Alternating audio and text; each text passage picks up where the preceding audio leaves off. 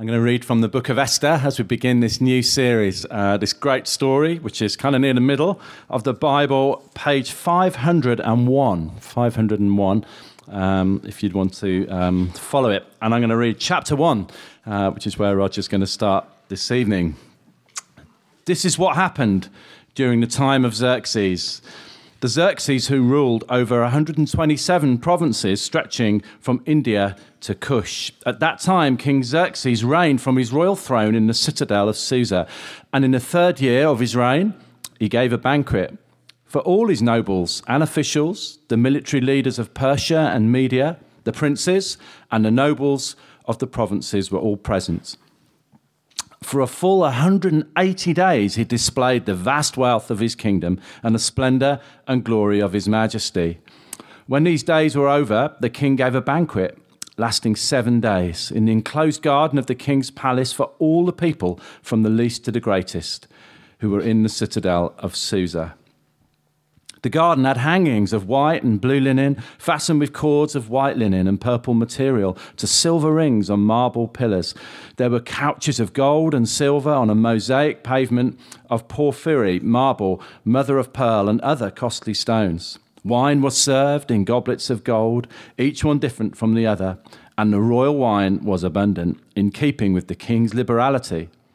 By the king's command, each guest was allowed to drink without restriction, for the king instructed all the wine stewards to serve each man exactly what he wished. Queen Vashti also gave a banquet for the women in the royal palace of King Xerxes.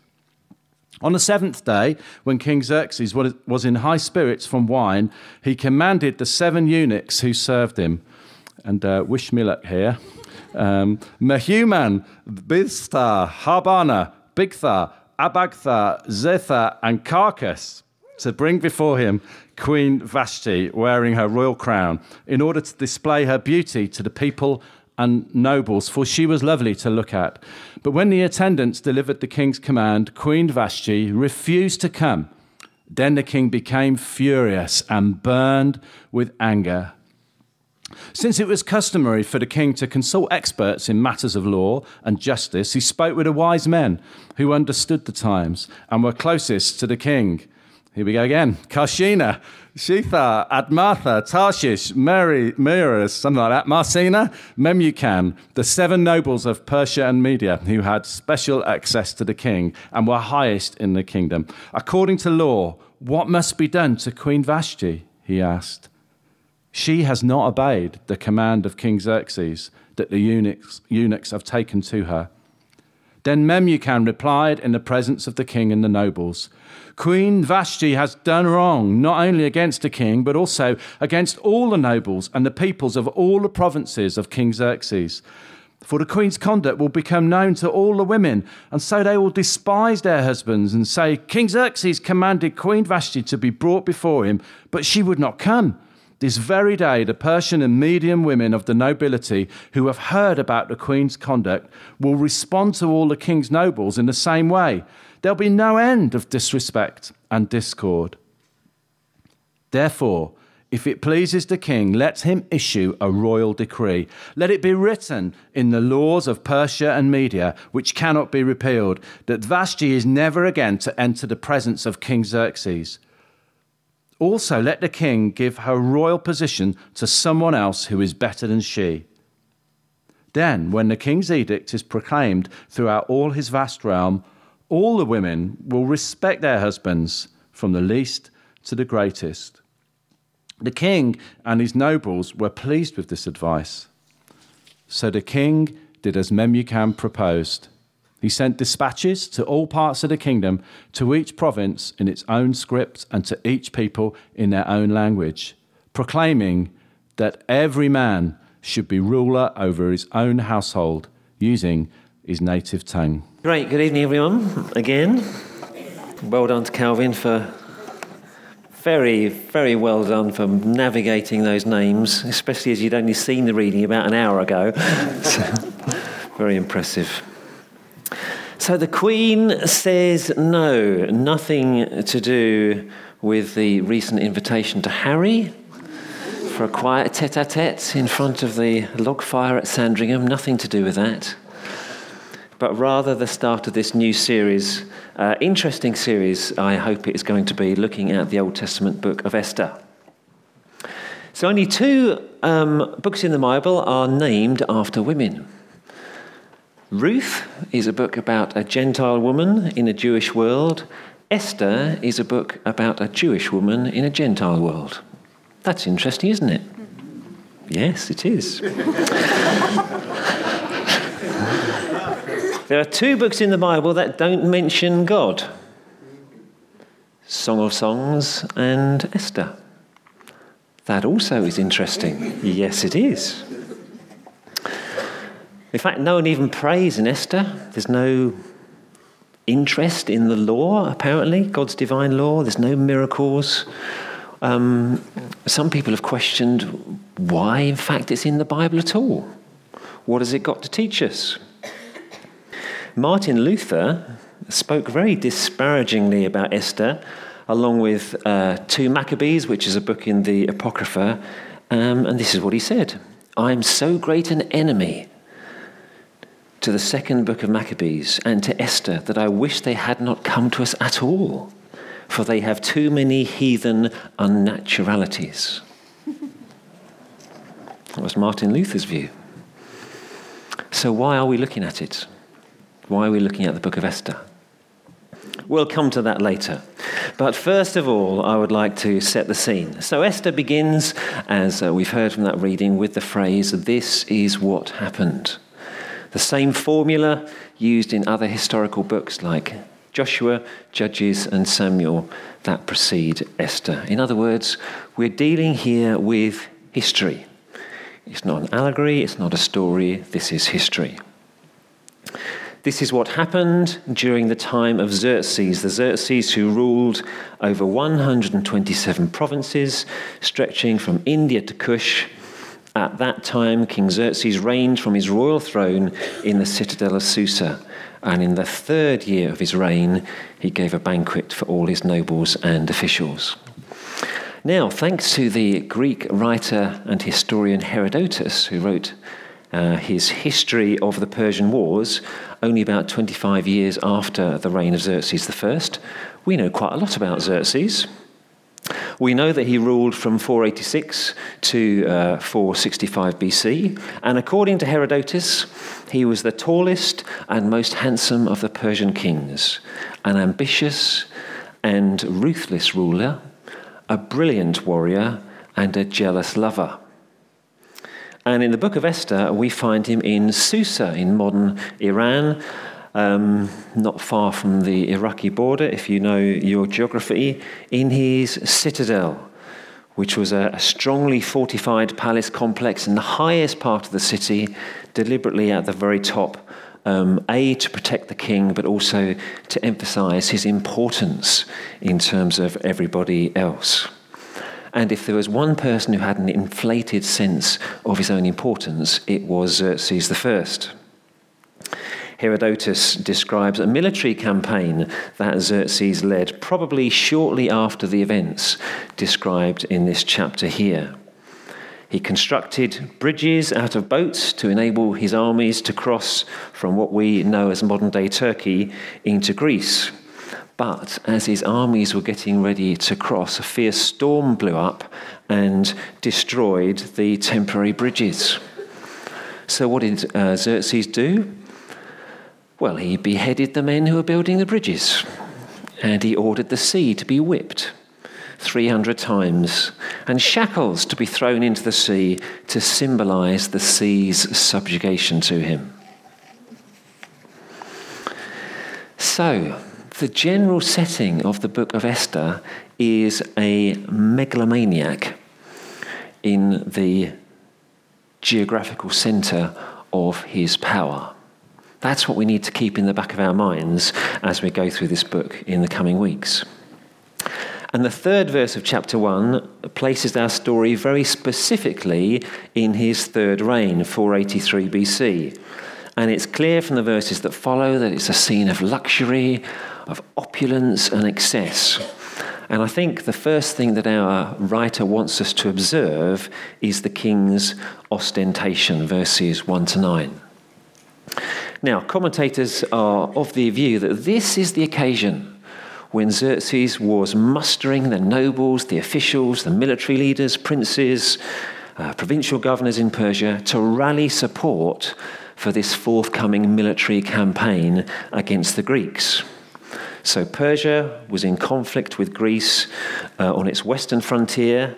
Xerxes' father, Darius I, Darius I, had been defeated in his attempt to take Athens. And so the empire was now resting and getting ready for a further campaign against the Greeks.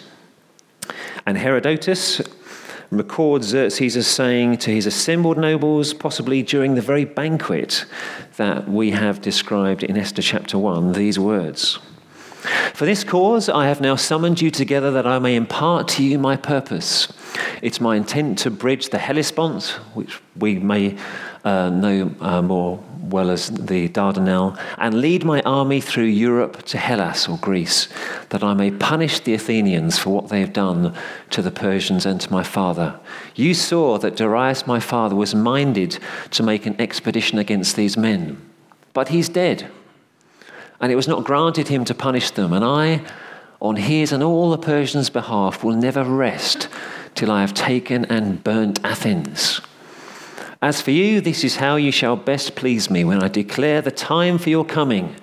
Every one of you must appear and with a good will, and whosoever comes with his army best equipped shall receive from me such gifts as are reckoned most precious among us. So, for 180 days, Xerxes demonstrates to all and sundry that, the, that he has the funds to lead his armies to war against the Greeks, that he is worthy to wage such a war. And the culmination of this half year of strutting around like a peacock is a one week banquet, which is over the top in its extravagance. We talk about being over the top, over the top at Christmas, don't we? But that's got nothing compared to the overtopness of this particular seven day feast. Just try and imagine yourself there if you can. It's very difficult. But um, imagine yourself amongst all these nobles in their finery, in um, a setting with stunning decor. Music is gentle and evocative. You can smell these wonderful smells from the tables that are laden with food. You've got wine flowing freely into your golden goblet, which is, was a bit like a drinking horn in its shape and its capacity. It each one individually designed, each one beautifully decorated. You can imagine perhaps the, uh, the temple guards, palace guards there, in their dazzling armour, you know, polished up, not there to intimidate you on this occasion. They're not there to monitor your units of alcohol consumption because you can have as much as you want. They're just there to ensure that you have a fantastic time and that everyone enjoys themselves. And then, in parallel with that, in parallel with the king's party, his queen Vashti is hosting her own banquet for the women, no doubt with a comparable level of luxury and ostentation. By the way, as an aside and a fun fact, the Hebrew word translated banquet in the book of Esther occurs 20 times in the book and only 24 times in the rest of the Old Testament. So it's like a signature tune running through the book, just like, you know, we have a signature tune for a film, a recurring motif is, is um, this idea of banquet. It will come up again and again. And we, because we're still there, sorry to take you out of that moment, but just bring you back, we're, we're, we're enjoying this, this banquet with all of this luxury and excess. And then suddenly, there's this turn of events. At the end of this particular banquet, the king anticipates the crowning moment of all of this celebration. It's going to be his own exaltation in the eyes of his loyal subjects. But what do we witness instead? What we witness is the king's humiliation, verses 10 to 12. On the seventh day, when King Xerxes was in high spirits from wine, he issues a command to the royal servants to bring before him Queen Vashti wearing her royal crown in order to display her beauty to the people and the nobles. Now, we need to understand that it might be offensive to us, but in those days, that command would have been culturally shocking. This is a society where women remain veiled in public. No one may see the features of a woman except her husband. But what is the king asking her to do? What he's basically asking her to parade in front of the inebriated king and his inebriated guests. So, at best, it's a bit like asking a woman to sashay along a train carriage full of drunk men coming back from a stag party. It's kind of got that level of offensiveness to it. And the Queen says no. I imagine that when that message was delivered to the king, you could have heard a pin drop on the royal marble, if there's royal marble in that palace. I mean, just, just think about it. This is the king who executes bridge builders when a storm blows up. This is a king out to impress. This is a king who wants to persuade men into battle. He's going to lead them into battle. He wants to now just display this living trophy of his power and glory. And if he can't control his wife, then how can he possibly control the armies marching against Greece? And the Queen says no. It's a hugely courageous stand, and it leads to the king's declaration, verses 13. Sorry, I jumped ahead there. Verse 13 to 22. The king, we read, became furious and burned with anger. And I kind of imagine that really, when we're reading this for the first time, what we're expecting is that in the next paragraph, we're going to read about Queen Vashti's head on the royal chopping block. But no, the king is so blindsided by this flagrant refusal to obey his command that he asks the experts in the law if there's any royal precedent for dealing with such behaviour. And so, incredibly, what began as a domestic issue turns into a matter of national importance. Memucan, one of the king's nobles, says Queen Vashti has done wrong. not only against the king, but also against all the nobles and the peoples of all the provinces of King Xerxes. For the queen's conduct will become known to all the women, so they will despise their husbands and say, King Xerxes commanded Queen Vashti to be brought before him, but she would not come. This very day, the Persian and Median women of the nobility who've heard about the Queen's conduct will respond to all the King's nobles in the same way. There will be no end of disrespect and discord. Fake news is not a modern thing, apparently. And so this proposal is, is put forth, and the king's edict is relayed to every corner of the kingdom, to every province, to every people group, in every language. These are the words that the author uses.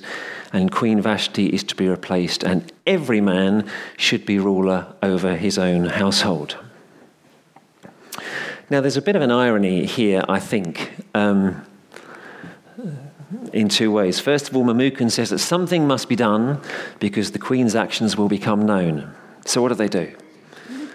Well, they make the Queen's actions known to everyone in everyone's native language. No one can possibly be missed by uh, this, this order of the King. But not only that, they are under the illusion that you can change people's attitudes by legislation. When the king's edict is proclaimed, he says, All the women will respect their husbands. Well, that's going to work, isn't it? Job done. The men can go home and watch football. That's another problem sorted. But the scene is now set for the rest of the story to unfold. And in the next chapter, our protagonist, Esther, will make an appearance, and we will start to see how with this one decision to display Vashti at his war council, Xerxes sets in motion a whole chain of events which nearly end in total disaster for the Jewish nation. So, why are we spending time in this book? And what's chapter one got to teach us? Well, the answer to the first question is um, there are a couple of answers, I think. Um, but because we haven't read the book yet, you don't know what they are unless you've read it. But let me just give you a flavour of what's coming up. Because, first of all, Esther's in our Bibles, and we're going to be spending time looking at it because it, it is the most extraordinary story of God's providence in protecting his people. So, down through the ages, there have been various attempts to wipe out the Jewish nation. Jewish inmates of Auschwitz and Dachau and other concentration camps would write out the book of Esther from memory and read it in secret because the book of Esther describes in its later chapters how God delivered them from being annihilated. And down through the ages, there have been various attempts to wipe out the church as well even in our own enlightened 21st century, there are places in the world where Christians are imprisoned, tortured, and martyred for no other reason than their Christian faith. And Esther is a book that breathes hope to the persecuted people of God. It's a book that breathes hope. That's one reason to read it. Secondly, it gives us an insight into how people of faith can live out their faith in a context which is opposed to their faith. So, like Daniel and Nehemiah before, um, and before them, Joseph, Joseph and Moses, Esther is an example of someone that God used to shape a godless culture. Now, I think as we go through, we'll need to be careful about how we interpret some of her words and her actions, because the author doesn't comment on them. The text is silent about her motives, about her thoughts, about Mordecai's motives and thoughts when we come to him later on, um, who adopted Esther as his daughter. And if we're honest, some of their actions are at best morally ambiguous. So we need to be cautious about um, the, lesson, the lessons that we draw. But nevertheless, if we interpret Scripture with Scripture, what comes out for us is, is a story that's going to really help us with our own walk of faith in a cultural context which is sometimes ambivalent, but at other times quite hostile to our faith. And it will give us some pointers to how we are to live. Thirdly, Esther is a beautiful illustration of how God is omnipotently present even when he is most conspicuously absent. So God is not mentioned once. And yet the story is this sequence of the most amazing coincidences. Too remarkable, too remarkable to be explained without the intervention of God. In his book on prayer, Philip Yancey coins the phrase God incidents instead of coincidence. And I'm sure many of us can relate to that. We can't prove that God was present in a situation or a sequence of events, but it was just too coincidental to be otherwise. And maybe some of us need to hear again this truth that even when God appears to be absent and appears to be silent, that he is working his purposes out. He may not appear present, but he is at work. Those are some of the lessons that I think will come up again and again as we go through the book of Esther. But what about chapter 1 in particular? Well, again, I'm a bit hesitant about drawing too much out of chapter 1 because I think it's really a chapter that sets the context for what follows. It, chapter one is about making sure that we know that we're living in, that this story is set in the times of a, um, a king who is volatile and dangerous um, in a kingdom which is hostile to Jewish faith. It's, Esther 1 is a setup chapter for that purpose. Um, but there are some specific lessons that we could, at the very least, reflect on, whether they were intended by the author as lessons for us or not. There are things that we could reflect on. So, first of all, maybe an obvious one, um, the dangers of excess, particularly excess of alcohol, and how it impairs decision making, how it puts other people in embarrassing situations, and how it leads to rash outcomes. You know, the Bible provides a surprising number of examples of individuals who have drunk too much, like King Belshazzar in Daniel 5, and Nabal in 1 Samuel 25, Amnon in 2 Samuel 13. And all of them suffer as a result of having too much alcohol.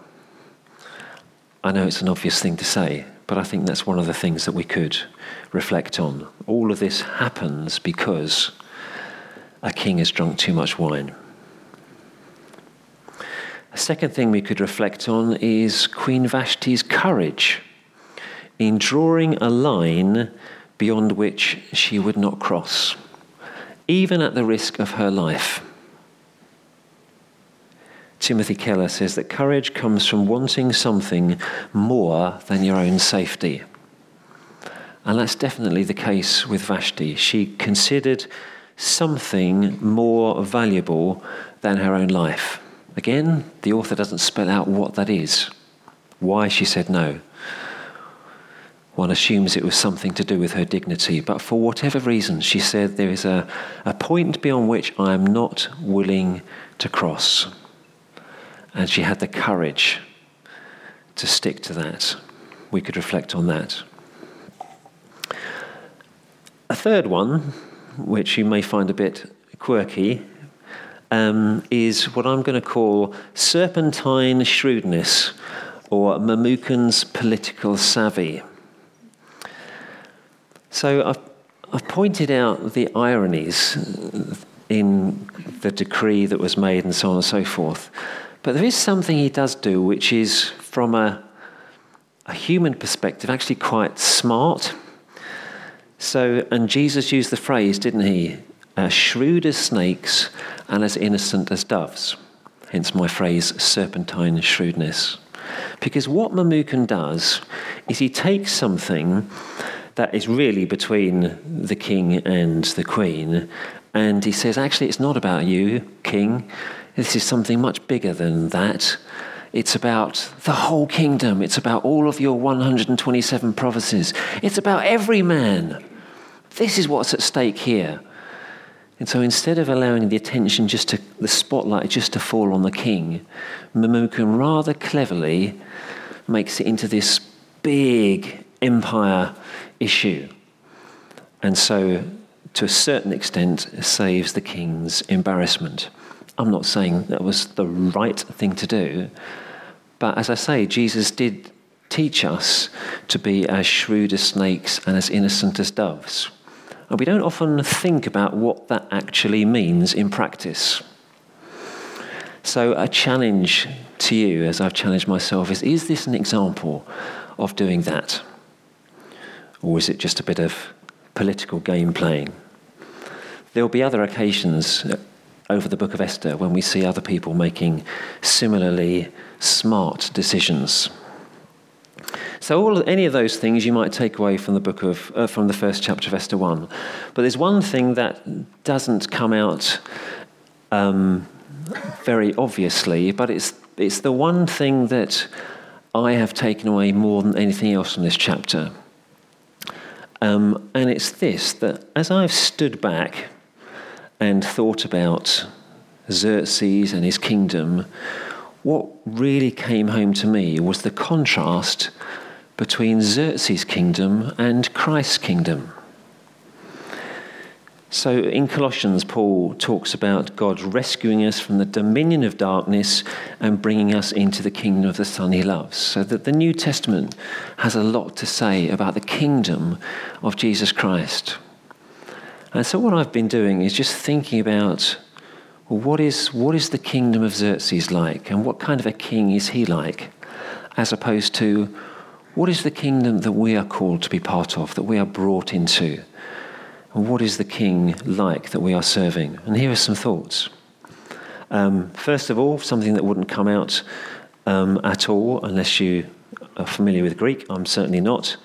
Um, but Xerxes' name in Hebrew, Ahasuerus, sounds like headache in English. Christ's name is Jesus, Saviour. Xerxes was proud, Christ is humble. Xerxes was volatile, Christ is consistent. Xerxes was violent, but Christ is gentle.